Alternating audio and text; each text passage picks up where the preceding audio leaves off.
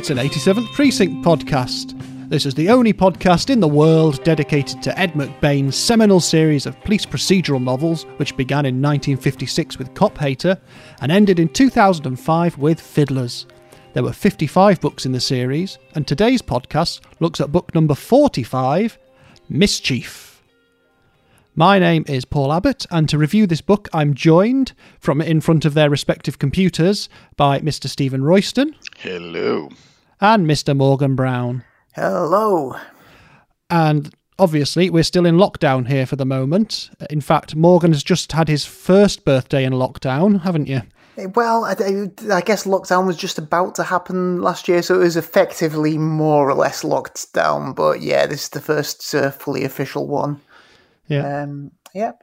And Steve, you're coming up on your second birthday in lockdown. I am, yeah, yeah. I'll have had two. If, if it gets to my second birthday in lockdown, I will not be happy. 'Cause that's September. Yeah, surely not. Let's hope not. Anyway, it might be another couple of months before we can actually get together and do this in person again, but I promise you it will happen. we will reunite gloriously one day. Even if it's just for the last book at this rate, but you know, I'm sure we'll be back before then.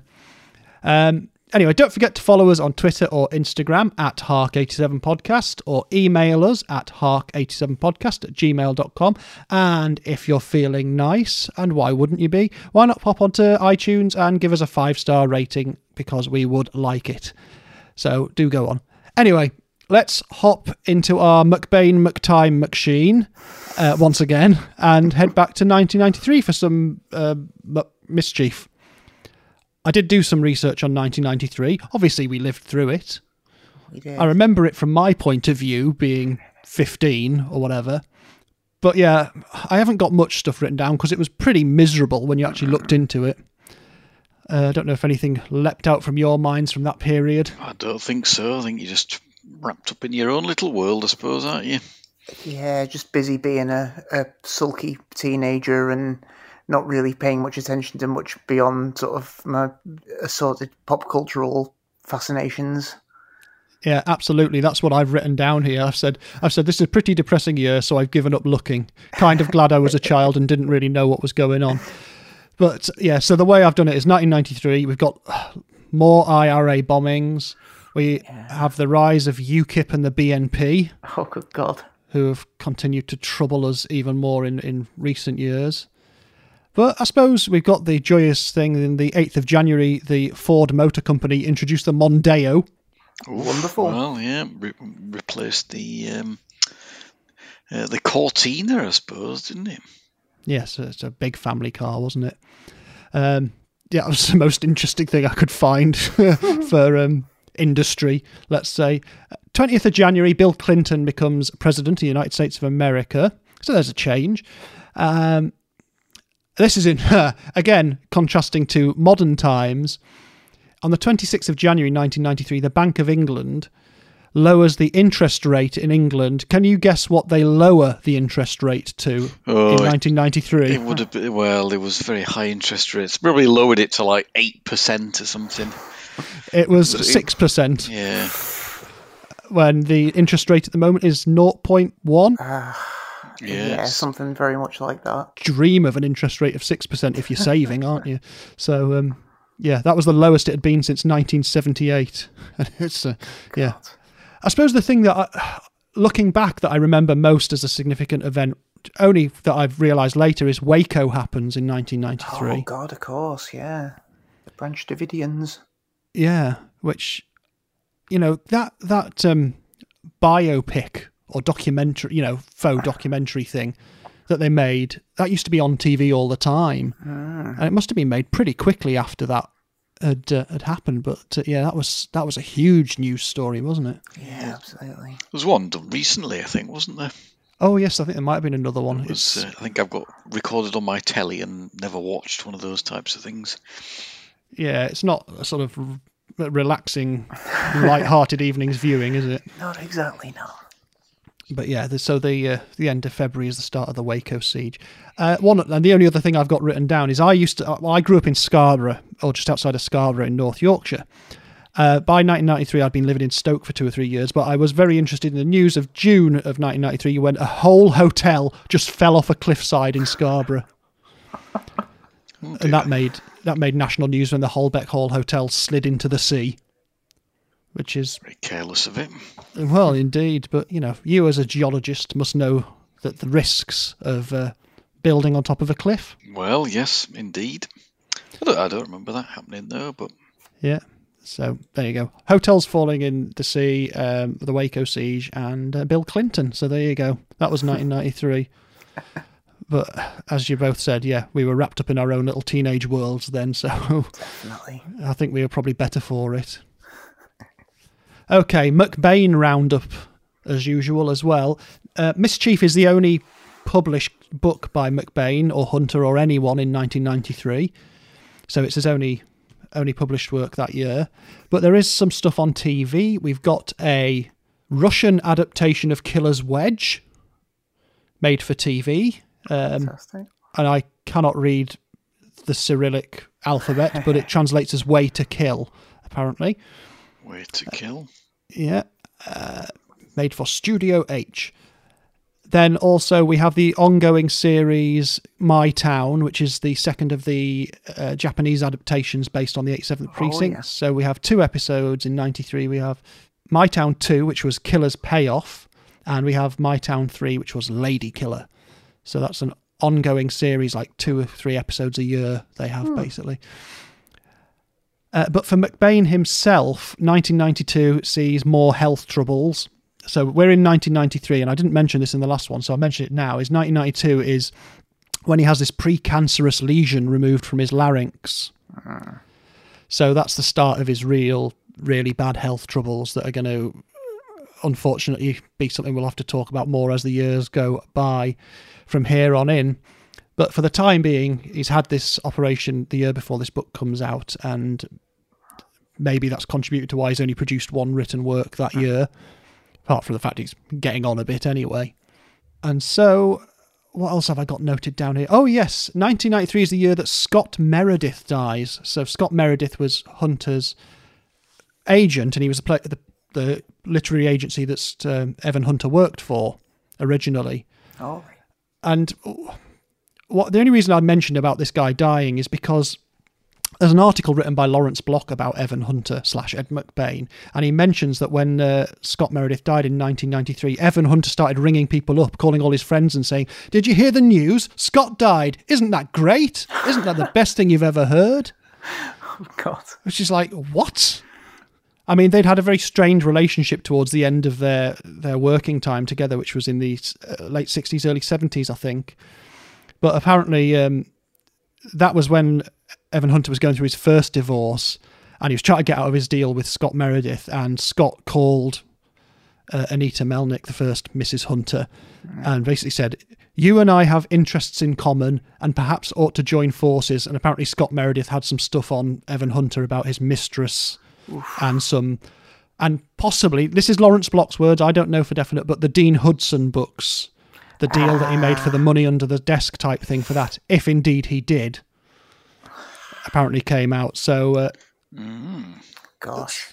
so I think if Lawrence Block's reporting is is correct, then presumably Evan Hunter was like, well, they're the person who could blow the lid on my denial of being Dean Hudson as dead. So I've just mentioned it because it's information that's out there. Yeah. Mm, interesting. Intriguing. So let us get to the book, which is Mischief. And, well, I'll check in first. I've read this before. Is this a first timer for anyone? It's, was a first time for me. All right, okay. Steve Uh, no, no, I've, I've I've read it before. Oh, okay. And we might as well just say up front the Deaf Man's back. And this is book, what, one, two, three, four, five of the Deaf Man's. So it's his fifth appearance. Yeah. First time since Eight Black Horses. So it's about 10, 10, 10 actual years gone by, something like that. Yeah, not far off, Uh, I think. 84 ish, something like that for 8 Black. I'm just guessing there, I don't know, I've not got it in front of me or anything, but Well, I a will little while, you. a little while, isn't it? Uh, yeah, Eight Black Horses was 1985, Ah, so right. it is. Yeah, Eight, eight, eight years. Yep, yep. eight years. He got far off. But yeah, so he's brought him back, and well, I'll tell you what. Let's get the uh, dedication out of the way, then we can start talking about the book itself properly, because it's dedicated to Judy and Michael Cornier, not Cornier like the eye. Are they neighbours by any chance? They're always neighbours, aren't they?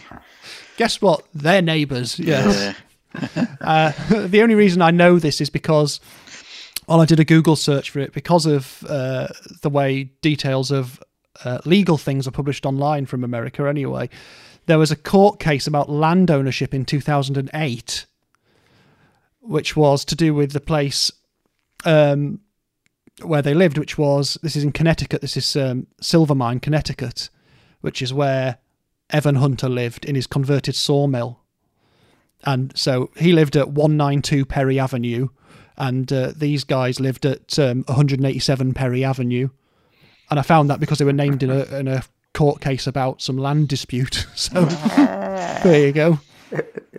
And I did see a picture from 2018 where it was about the, the community in, in Silvermine had, had funded a new sign saying "Welcome to Silvermine," and there was like a, a local, you know, online paper thing and it had a picture of uh, Judy Cornier in there. So uh, it's quite an old lady, but So that must be Yeah. the source of Silvermine Avenue or whatever. It is Silvermine Avenue, isn't it?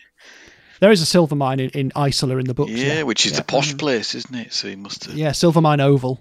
is- Yeah, so that's it. Yeah, yeah. So he must have. Uh, Yeah. So anyway, that's who they are, and we've got that out of the way. So I'll tell you what. I am going to ask Stevo to attempt to summarise this book. Right, well, yes.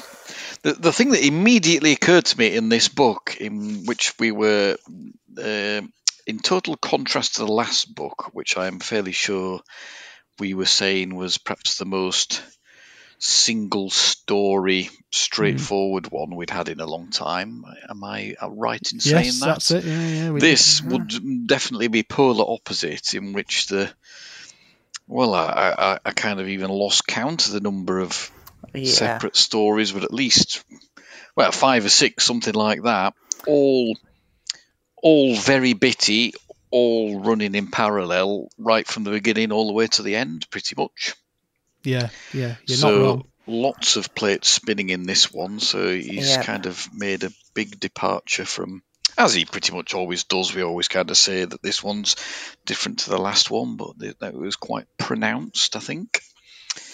so, well, in no particular order, then. First, in a series of murder, murder of writers, but not writers as you, you or I may know, some graffiti artists, as perhaps they're now known or once Yeah. upon a time known. Um, so somebody um, out prowling the streets, trying to find somebody in the dead of night, spray uh, painting on a wall, who gets shot in the head and chest quite violently, I seem to remember. Mm. And that is the first little strand of story. And then after that, are we introduced to an elderly person who's dumped in a a empty railway station waiting room in the middle of the night. Lots of middle of the night things going on. And that is the first in a series of elderly um, people with dementia being found in strange places with no um, identification on them. Mm. And then we have got the deaf man's on a boat, isn't he? You, yes, his he makes his entrance on a boat. slicks. It, it seems a bit unnecessary that he's on a boat, but he's on a boat nonetheless because he's um, he is um, making a very careful watch of the brand new Department of Sanitisation. And the book quite cleverly tells you about this new building just being opened, and there was a big kind of shindig there where they all all the top brass of the police and the, the city council and whatnot um, gathered on a particular day. Uh, and then they tell you they're all going to gather there on some next date, but uh, all the top brass aren't going to be there. And I remember reading that because you know what I'm like. I can never ever remember what hmm. happens in these hmm. books. I'm thinking, well, what on earth is he going on about? And I found it a very odd bit in that book, and yet it absolutely come back to the absolute crux of the story hmm. right at the end. Indeed. So yes, you're left hanging there thinking, why on earth is he scanning this book, and why is he telling us about this monthly ritual that happens there that he doesn't give you very much information, if any, about? And then we've got a story about a a, a rap group, haven't we? We have. yeah. Which uh, kind of links to one of the other stories, but for a good while is its own distinct story, and like the back, um, like the backstory to this uh, rap group and this forthcoming uh, gig they've they've got. And then you've got a story about uh, the, the hostage negotiation team. I think that comes in perhaps a little bit later on, but it's uh, used to reintroduce Eileen Burke again. Um, and quite a nasty story about one of her colleagues being shot in a uh, a, a, um, a hostage negotiation uh, scenario. And oh, I don't know, I'm running out of steam now. It- Well, is that enough? Uh, I'm sure there's Oh, there, there are bound to be more. possibly Yeah, another but, uh, one, but certainly, whilst I'm saying there's a lots in this, the main one is the elderly people, and then obviously the the deaf man. No, well, the main ones there's graffiti artists, I suppose. Uh, it's hard to say what the main one is. I think. Yeah, so all these little stories run in parallel for the entire book. And another observation of the book, which I will before I while I finish just now, is that I bet you that there is not very many entries in the canon that feature Steve Carella less than this book. Because he is Yeah. not in it very much at all, apart from answering the phone to the deaf man a few times and opening his letters. Yeah, yeah, no, you're right. Um, d- despite the fact that there's all these different, um, I think Parker and Kling possibly and Hawes are Yeah. probably oh, yeah. Parker really. I don't know. He's not often centre stage, but he is a little bit in this one. Yeah, and Meyer Meyer gets a story to himself. So it's um yeah. So what's he missed then, Morgan? Because he's writ- he's recalled lots of stories, but there's other stuff in there as well. I, I've, I've, to be honest, I've, I've already. By the time you got to the end of the, the list of things that, that we did get through, I've already forgotten what the first ones were. That's, it's that kind of book. Yeah, They, they, they're not meaty chapters. It's very much like a few pages on this, few pages on that, then on the other, then back to the other one.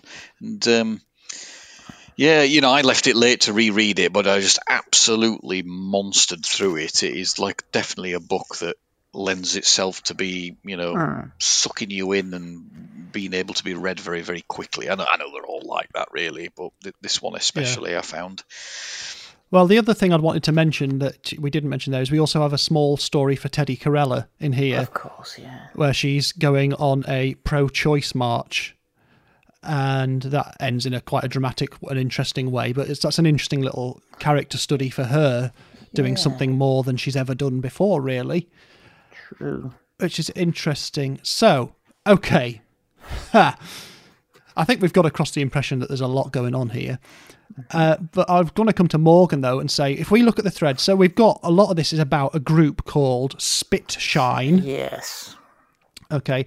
Now, we're all musicians. uh, Morgan and I have been in plenty of bands. Now, we're not hip hop artists or rap artists.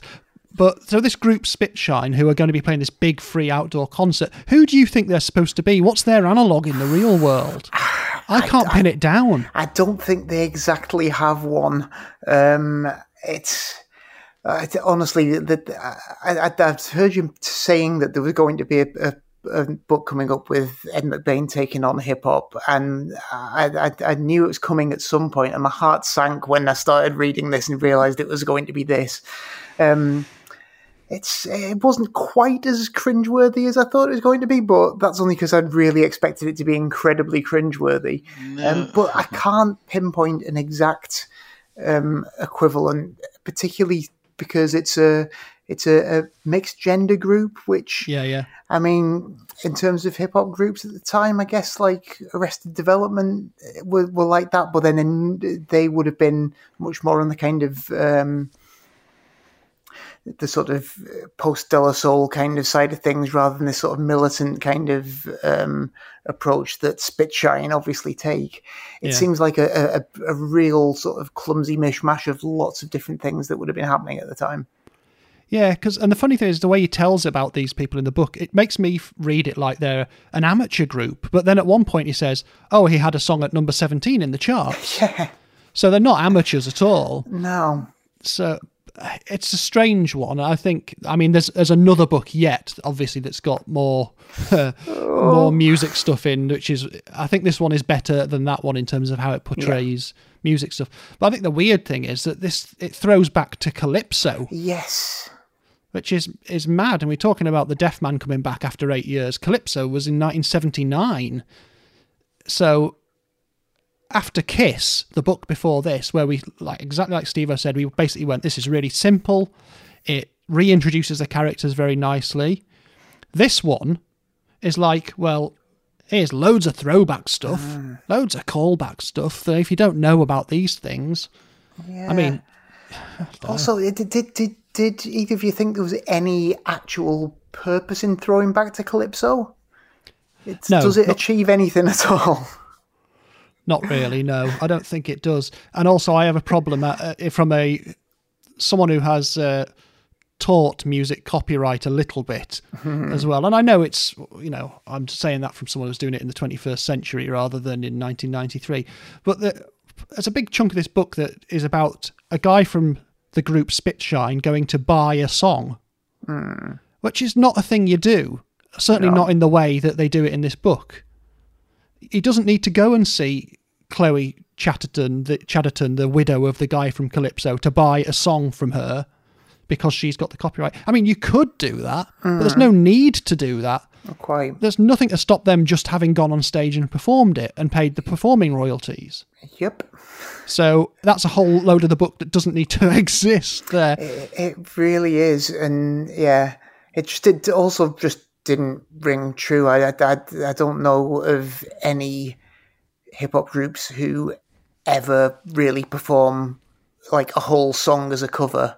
Like I, I guess "Walk This Way" by Run DMC, Aerosmith is literally the only one I can think of. They'll they'll otherwise, you know, you might take a bit of a chorus hook from something, but Yeah, yeah. never no no hip hop group would ever cover like verses of, Yeah. of someone else's song. It's just not a thing that happens. Yeah. Uh, yeah, it's never his forte. These music kind of. I don't think he even bothers trying as well, does he? No, that's, that's it. really? He's, ki- he's hoping the reader isn't going to know as well.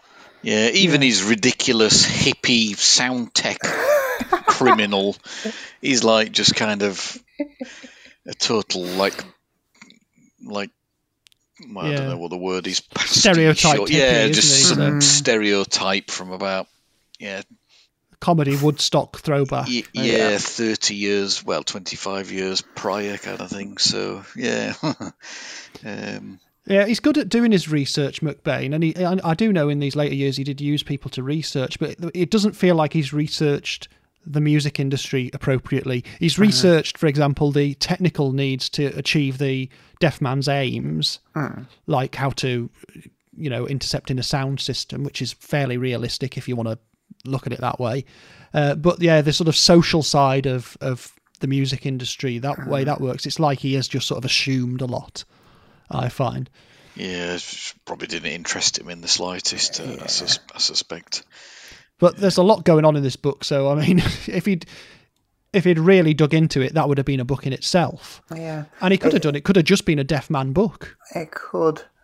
Um, yeah, I, I, I just felt like he could have missed out an awful lot of the actual. He could have pretty much missed out all of the stuff with Spitshine, really. Yeah. Not focused on any of the artists, and then it's had a bit more time to focus on what the Deaf Man was actually doing, rather than getting into this this unconvincing rap group and their and one of their members' relationship with a character who we'd all forgotten from a previous decade. Yeah, absolutely. It's I don't know. It's an odd one. I mean, to to sum up the Deaf Man's scheme, and we're assuming obviously that everyone's read it now, and if not, you know, usual spoiler warnings. The Deaf Man's scheme is is quite simple, really. He's going to take the opportunity to intercept a free concert in the park, which the cops take ages to figure out what it is. Um, he's going to intercept it with a pre-recording of his own voice to cause a race riot which he's going to use as cover to then go to the Department of Sanitation, as Steve mentioned, and rob a load of drugs that are going to be destroyed. So that's that's the scheme, and he and it works. Yeah. He gets he gets away with it to a point, you know, obviously. So that's the deaf man's role in this book, and it's not quite as uh, full of arcane and twisted puzzles. It's basically he sends Steve Carella one chapter of a sci-fi book, which I did check doesn't exist. Yeah. Um, although the name of the author that he's given it is the name of an actual artist, so I don't know if that was deliberate or not. Um, But yeah, so he's just trying. He's just constantly trying to get Steve Carella to pinpoint what he's actually doing, and and it all just happens a bit too late, as usual, with the 87th precinct. So I don't know. Is is the deaf man in the incidental story in this? Um, yeah, I a little bit. I think. Yeah, I don't know. Um, I, I, I th- I, it's all. sl- d- d- they're all the you know, you incidental stories. Yeah, th- Yeah. they are to a certain extent, definitely. Um, I think if, if I think if you start taking any of them out, I think the whole thing suddenly would all fall down. Really, I think the thing that is Hmm. probably what makes it work is the fact that there's so much going on. But if you start taking a few of those strains away, I think it would then be more obvious that none of the stories in themselves are actually particularly strong, are they? But Yeah, but maybe, maybe. But somehow it works, maybe because none of them are the uh, overshadowing the others. I, I don't know. Well, there's certainly a lot to, to get your teeth into and keep you keep you reading. I must say. Yeah, the, the, you know the one where they're trying to guess the big gathering. It, it just seems quite astonishing that they didn't know there was going to be a, a free concert attended by two hundred thousand people in the In the park. in the park opposite the opposite. the. Which just seems a bit mad, but then again, you know. it's uh, yeah. Yeah, yeah, absolutely. Um, right. Well, let's jump track then to the graffiti artist case. So we we start out with a shooting, and we end up with a string of shootings of graffiti artists, including graffiti artists whose method is to scratch into windows, which is something I'd never heard of before. I know people scratch and um, you know make marks on all sorts of things. I didn't realise it was a habit of uh, graffiti art, professional, let's say, graffiti artists. No, I've never heard of that either. I assume that's something that he's read a, a news report about or something and worked in there, but it's nothing I've heard of. Doesn't like a union of uh, graffiti artists meet at one point. Yeah. Essentially, yeah, yeah. yeah. Which is odd, and I don't know. Obviously, it's it's New York in the early '90s, and graffiti is certainly a, a thing that's been on McBain's mind before because he's mentioned it several times over the recent years. Anyway, and he's clearly finally got to the point where he's, he's made it the main mechanism for what is essentially quite a straightforward and common type of detective story. Hmm. Anyway, although there is a point in this where they, they go into one of the victims' lockers and discover 22 cans of spray paint or something, which then doesn't get taken to be used for evidence. And they have to go and fish it out of the out of the garbage Yeah, they- later. Yeah. Yeah, again, it's another story which, on several levels, totally stretches credibility past breaking point, doesn't it? Really. Yeah, it certainly does. Um, and I will say then, if we look at the other main story, which is the the dumping of these uh, older people by person or persons unknown, um, which is referred to in the book as granny dumping, uh, is probably the most, when you think about it, the most powerful story in there. And I did do, I, I literally searched for the term granny dumping in the New York Times archive, and this comes up from March of 1992. So this is a thing that was happening. This is something true to life from the period. And now I'm not going to read out the entire thing, but um, I'll read the first paragraph and then just skim through some of the bits of it. It says, uh, Granny dumping by the thousands is the headline. It was a sad and troubling story. John Kingery, 82, suffering from Alzheimer's disease and wearing a sweatshirt inscribed, Proud to be an American, was abandoned outside the men's room at a dog racing track in Post Falls, Idaho. His wheelchair had been stripped of identification and his clothing labels ripped out. He couldn't remember his own name. And then the article goes on from there, talking about how social workers are talking about this is a, a phenomenon that's, that's happening.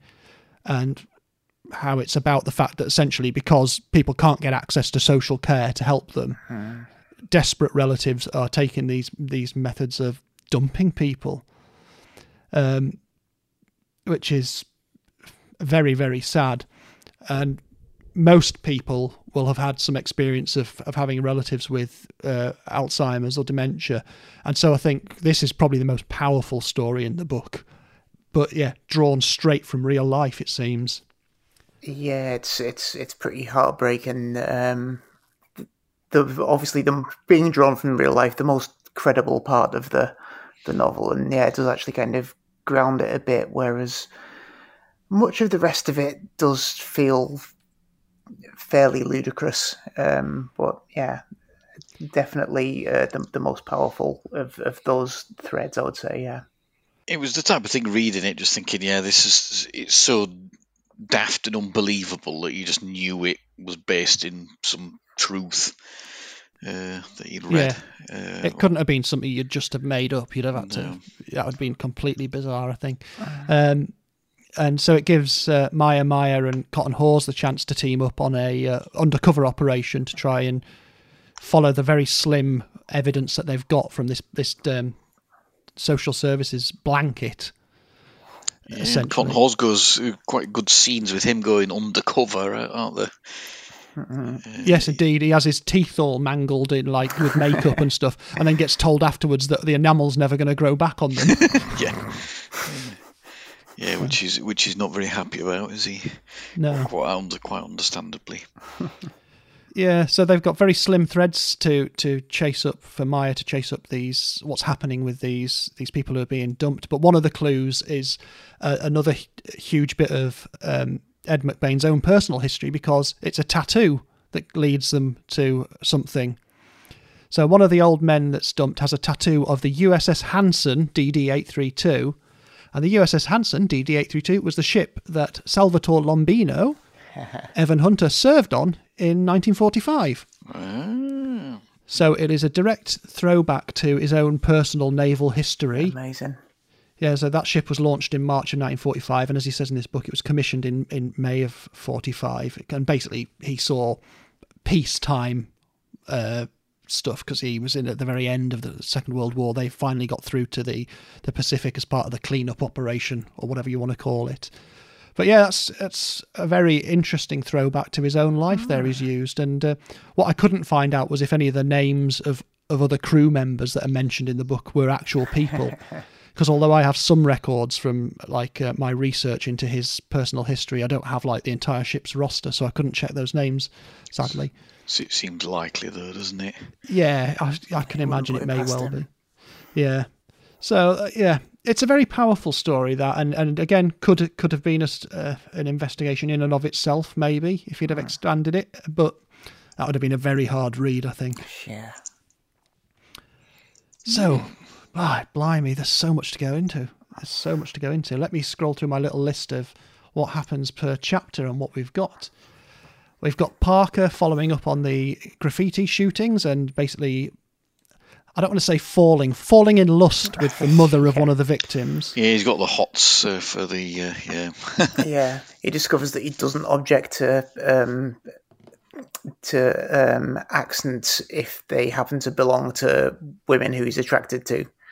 Yes, yeah, and it's yeah his sort of personal self-loathing is um, is on play, but he he just really wants to get laid and you can't quite tell by the end of it whether he's softening a little bit. Um, I think it's something that McBain deals with a bit better in terms of what happens with Fat Ollie in books yeah. to come. Yeah, but it's it's a little bit of a little bit of a dry run with Parker here for the same same situation. putting a bigot with someone from a different racial group. Anyway, and obviously race is one of the massive things running throughout this entire book. Uh, what else have we got? We've got uh, Monoghan and Monroe cropping up to try and remember how old Paul McCartney and Ringo Starr are in one sequence. Um, guessing that they're saying that McCartney must be at least 50, and they would have been right. So, yeah. Although he thinks the Stones are older than the Beatles, and he's uh, he's wrong there anyway by a couple of years the other way. Yeah, we got yeah we've got a couple of uniformed officers who discover one of the uh, dumped older people uh, who are having an affair, so they have their own little moment Oh, of yeah. um, trying to get it on in a police car and then discovering someone. Keep running through. Well, we have uh, Teddy Carella remembering one of her first relationships with a boy called Salvatore who wanted to change his name. oh yeah, and that's actually that's quite nice because we get the whole telling of the the way her and Steve met. Yes. So that's nice because we've never had that told in quite f- as, as much full detail. Um, yeah, and then Teddy Carella's going to this pro-choice protest and ends up with a load of blood dumped over her by a pro-lifer. That's mad. Yep. I think it sticks with um, McBain's liberal outlook, Yeah. obviously, and to make Teddy pro-choice. But yeah, suddenly to have her deciding to up and get involved in this this thing and and stand firm and, and basically freak out the people who are trying to freak them out is an interesting thing unconnected to anything else in the book. It is. It it seems like a an odd sort of sudden thing to to give Teddy to do just just out of the blue, really, doesn't it? But um, yeah, it's an interesting um, little aside. Yeah. He does he does that occasionally with her character though, doesn't he? Just like randomly something fairly unrelated to the rest of the book topic. Yes, yeah. Like when he sent her off to try and get a job and, and she was getting propositioned rather than, you know, oh, getting the job and things like that. And having to deal with those situations. Hmm. Yeah. And as we keep working through the book, what else have we got? Well, we get like well, you mentioned before, Steve, oh, Eileen Burke comes back in now Yep. fully established on the hostage negotiation team. She's uh, called out of bed in the middle of the night to come and do some hostage negotiation, which ends up with one of her colleagues shot in the face. And we have some quite detailed medical stuff, don't we? Yeah, It's all quite uh, grisly, all that. It Yeah. really is. Yeah. So, yeah. Um, but that leads to the introduction of Sharon Cooke.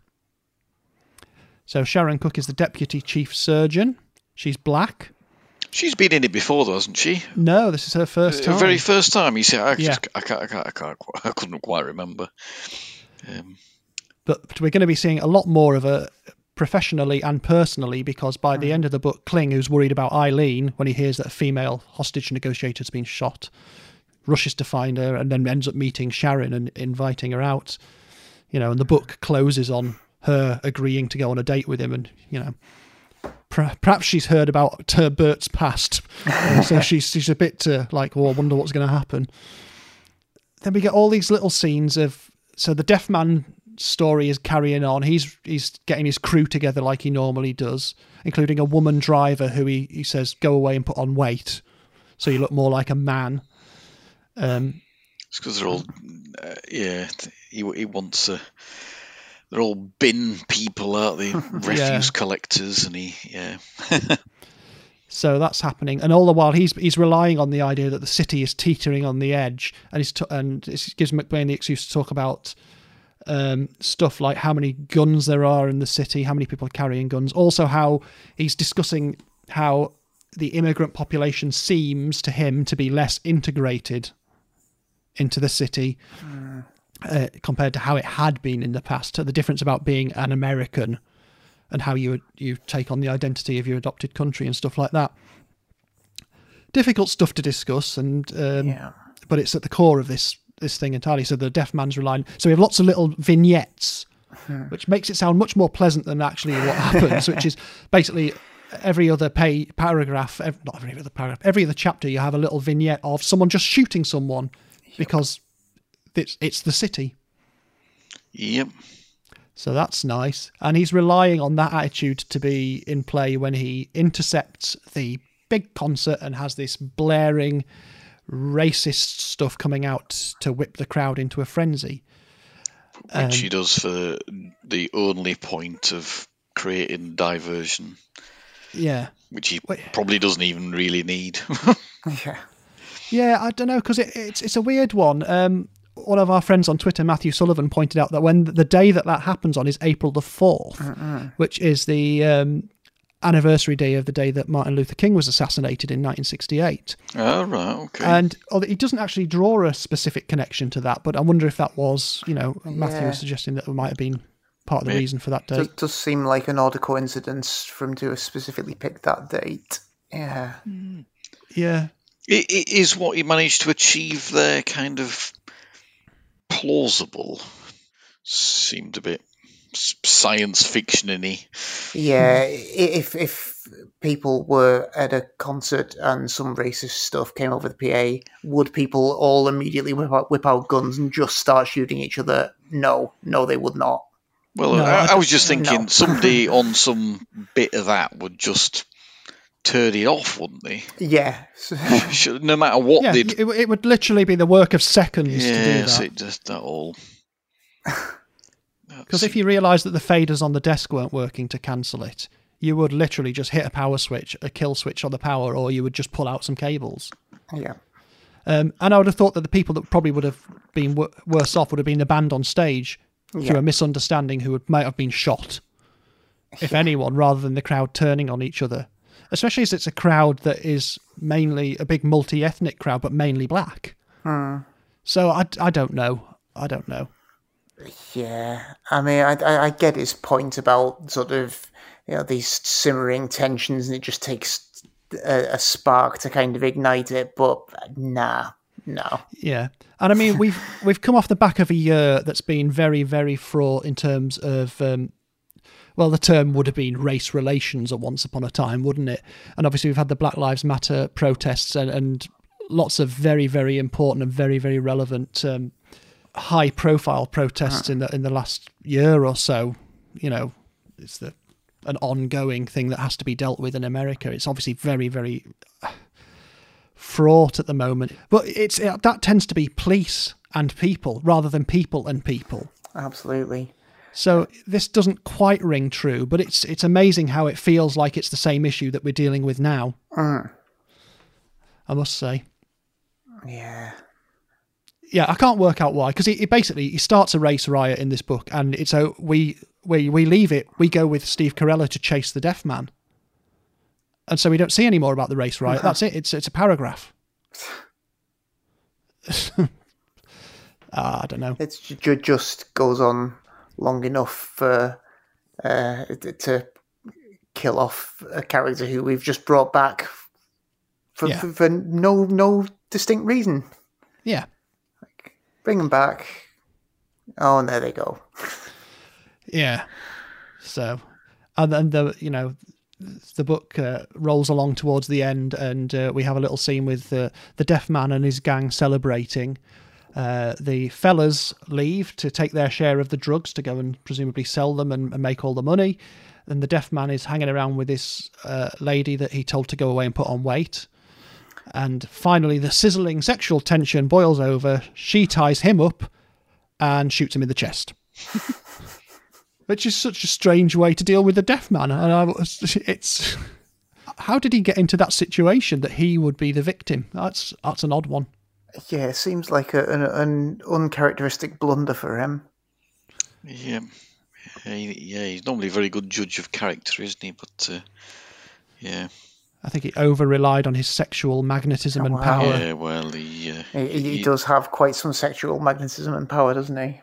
As we know, but uh, when put him up against the most voluptuous uh, sanitation engineer in all of Isola, and uh, yeah, he's no match for her. Yeah, it's interesting. But by the time they catch up to the hotel room that's been uh, sort of brought to their attention because it's a hotel, a motel room full of blood and a trail of blood leading to what would have been a car, somehow the deaf man has managed to get away, having despite having two slugs in the chest and having been tied up. So, Yeah. well, we won't see any more of him Oh, will we? right. Anyway, if we don't start summing this up soon, we're uh, going to go on for ages. It's it is a huge book. It's almost too much to deal to deal with in in any uh, level of detail, really. Yeah, well, I mean, we haven't really discussed how the, the graffiti artist thing plays out, but Oh yeah. it's it's kind of standard fare, I think. Yeah, that that's pretty obvious from not that long, isn't it? Really. Yeah. Um, And or so, so it seemed to me, anyway. yeah, and just th- th- that's another thing that just stretches credibility ridiculous. It's like, oh yeah, we we uh, wanted an excuse to to um for killing him off, so planted the paint cans and uh, uh, just the whole the whole scheme just seems absolutely ridiculous to me. Yeah, Yeah. The, yeah. It's just if you wanted to get rid of someone, that's the last, the the absolute last way you'd consider trying to go about it. Yeah, it's because the problem is that the the person they're trying to get rid of, who's one of the victims here, is the one that sticks out like a sore thumb. Yeah, the one who very obviously isn't the same as all the others. Uh, um, uh, yeah, ah, Yeah, they'd been best trying to get the graffiti artists like being um, ninja lawyers or something. That would be more credible, wouldn't it? Do, do you know what I mean? Yeah, yeah, it's it's yeah. Right. Well, I think we'll see how this is reflected in our in our summing up anyway, because it's that all said, and we we do sound like we're being sort of a bit um, down on the book, but there is so much to Oh. en- enjoy as a reading experience. Yeah, no, I, I, I think overall I, I did enjoy it, but uh, it, yeah, it certainly um, beggars belief at a certain fundamental level. Yeah, definitely. All right. Well, then, that being the case, Steve, uh, do you wish to sum up and score? Uh, well, yeah, I suppose. Yeah, I've kind of, yeah, I no, I I did enjoy it. As I say, read it through very quickly, and I quite, you know, you always quite like these when he does something a bit different to the one that you've just read. Um, and yeah, none of the kind of stories seem to overshadow the others, which is. Which I think is quite good when you've got multiple stories because it's always quite annoying having a big meaty main story that you're dead interested in and then some sort of you know, secondary or tertiary yarn that you're not really that fussed about that just seems to kind of distract you. But Yeah. so the fact that these all kind of were of equal weight, I thought was quite good. But yeah, there's fairly, you know, fundamental flaws in quite a lot of them. Um, yeah, the music business, like you mentioned, it wasn't quite as bad as I'd kind of had it in my head. Uh, You know, you remember, I always remember some of these like 80s, 90s ones and just thinking, oof, but wasn't quite as cringe-worthy as I thought. Uh, so yeah, in, in terms of police shields, then I, I might go say seventy. Uh, I think it's kind of, you know, maybe high sixties. Seven out of ten's probably been slightly generous, but there thereabouts. I'll stick with seventy. Yeah. Okay, that's fair enough. And I'll move on to Morgan then. Okay, well, I've I've, I've got yeah, I, I've got to the end of this, and I thought, oh, I've got opinions on this. um, yeah, as then we we always talk about um, uh, getting a lot of plates spinning uh, in these novels, and I think for the first time, I really felt like uh, uh, several of the plates stopped spinning and actually fell to the floor and smashed into many pieces. um, I I don't know. I, I, I don't want to be too mean because I did really enjoy it, as I always do uh, flew through it as as Steve was saying, but I I feel like almost every strand of it failed on at least some level, um, and ultimately it kind of adds up to the worst in the series so far for me, like worse than Ghosts. Blimey. Um, so I Flipping am heck. I, I'm going which I'm I'm going in with a score of um, 50 police shields. Right. Oh, gosh. Wow. Worse than ghosts. Yeah. Bloody hell. Worse than Dutch ghosts. Strong words, I know, but you know, I've said them now. I can't take them back. Yeah, no, you- you're on you're on tape. Um, okay, well, my feeling is that there's what I do like is I like. Uh, I I don't know if "like's" quite the right word. Reading it now, and I was talking about how it felt relevant. A lot of it did feel relevant. The stuff about you know how how cities are on edge. The stuff about the fact that pro-choice things are still going on. That we're having to have these discussions. In fact, um, there's there's always something in there that remains pretty universal for better or worse, usually worse, sadly, in these these things, which is makes it interesting to read. I like that most of the cops get more to do. Maya Meyer has something more to do than he's had for a while. But I'm I am yeah lots of threads that don't quite feel like they're I don't know. Or, or, will, or would you read it in some cases and just think, oh, it's like I've been given a bumper omnibus 87th precinct thing here, especially if you've just read Kiss as the book before. I don't know. It's I don't need to worry about other people though, do I? No. Um, but uh, yeah, I'm, I can't go as low as 50, but I wouldn't go as high as 70 either. So do you know what? While we're doing rounded numbers, I'm going to go in the middle and say 60. so, you know, that simply gives us 60 overall. That's what that's what it comes out as. There we go. It's a it's a six out of ten in uh, in our summing up anyway. Right. Well, quick look at some of the contemporary reviews while Kenneth is digesting that information into his data banks. Uh, Marilyn Stasio in the New York Times says you can always feel the anger of the city in the jumpy dialogue and jangling rhythms of Ed McBain's 87 precinct procedurals. Brilliantly engineered, the scheme, this is the Deaf Man scheme, is also dazzling for the great cast of oddball characters who figure in its daring execution. Yeah, it's um, dark insight into human nature. I mean, it, that reads like she's impressed with it, but she didn't actually say this is great. But um, uh, Matthew Coady in The Guardian says the 87th Precinct Squad is taunted yet again by their pre- preposterous old adversary, the Deaf Man, as he plans a bizarre heist. Um, in the background, US society disintegrates with Alzheimer victims being abandoned like unwanted pets. Familiar formula gets a social gloss. So, again, he doesn't really commit whether he likes it or not. Right. Uh, Michael Painter in the Irish Times is saying how Mr. McBain manages to keep these 87th Precinct novels so fresh over all the years is beyond me, but this one is as vividly entertaining as any in the series. So he's opposite to you there, Morgan. Uh, Yeah. I feel like a proper Newgate calendar now.